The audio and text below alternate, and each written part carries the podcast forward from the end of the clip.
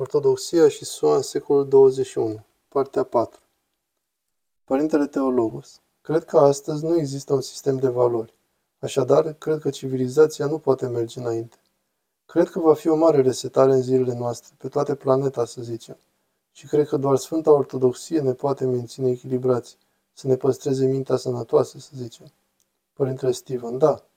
În Epistola a doua către Timotei, capitolul unu, versetul șapte, Sfântul Pavel spune: Dumnezeu nu ne-a dat Duhul temerii, ci al puterii și al dragostei și al înțelepciunii. Și acestea sunt cele trei lucruri pe care trebuie să le cultivăm, cu adevărat, în viețile noastre personale. Adică dragostea și o minte sănătoasă și puterea, cum spuneați, a Duhului Sfânt, și să lăsăm deoparte frica, pentru că frica este una dintre armele principale ale diavolului. Da, el vrea să ne facă să credem că suntem cu totul singuri, că nimănui altcineva nu-i pasă de noi și că suntem părăsiți de Dumnezeu. Da, și asta nu e adevărat, pentru că tot ce trebuie să faci e să citești povestea fiului risipitor. Pentru că atunci când vezi că acel tată a stat acolo în fiecare zi, uitându-se în direcția în care plecase fiul său, nu a renunțat niciodată, niciodată. Dar datorită rugăciunilor sale și datorită vigilenței sale constante pentru fiul său, deodată, așa cum spune textul grecesc, fiul și-a venit în fire. În engleză se spune a intrat în sine, iar literal este a intrat înăuntru său. S-a uitat în interiorul său și a văzut ce era cu adevărat acolo. Și aceasta este esența pocăinței sfinte. Cuvântul pocăință în limba greacă este metania, adică schimbarea nousului.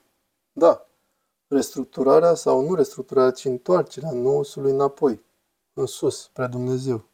Da, ceea ce a spus Domnul, de va fi ochiul tău rău, tot trupul tău va fi întunecat, dar de va fi ochiul tău curat, tot trupul tău va fi lumină. Vorbea despre nous, partea de Dumnezeu a sufletului. Dacă putem ajunge acolo înăuntru și să înțelegem, să știm că suntem întoși de la Dumnezeu, voința noastră este încovoiată astfel și întregul proces de mântuire, de sfințire, este îndreptarea acelei voințe înapoi spre Dumnezeu și de aceea suntem învățați să păzim poruncile. Există o carte minunată pe care îmi place să o recomand oamenilor. Se numește Cele șapte obiceiuri ale oamenilor foarte eficienți. Ați auzit vreodată de ea? Da, da. Bine, e scrisă de un mormon, mă crede sau nu. Serios? Stephen Covey este mormon, dar cartea este fantastică.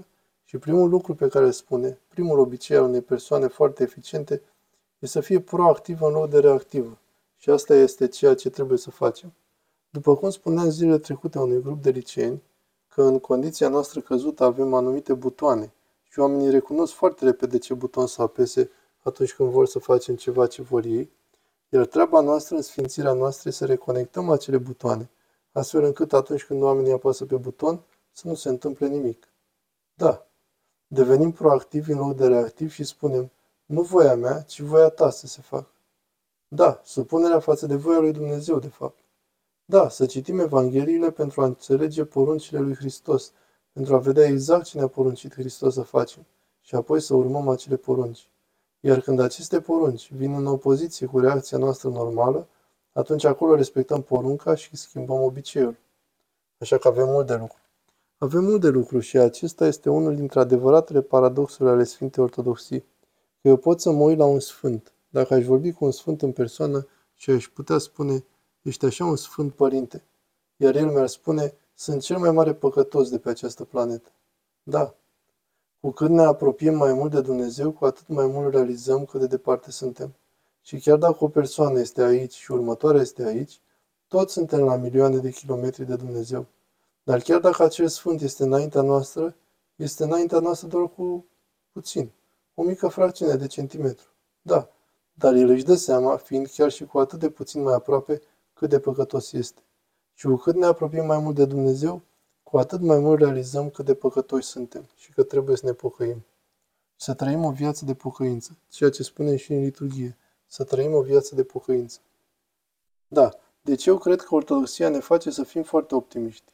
Da, ne face optimiști pentru că este adevărul care a fost necompromis în întreaga sa istorie.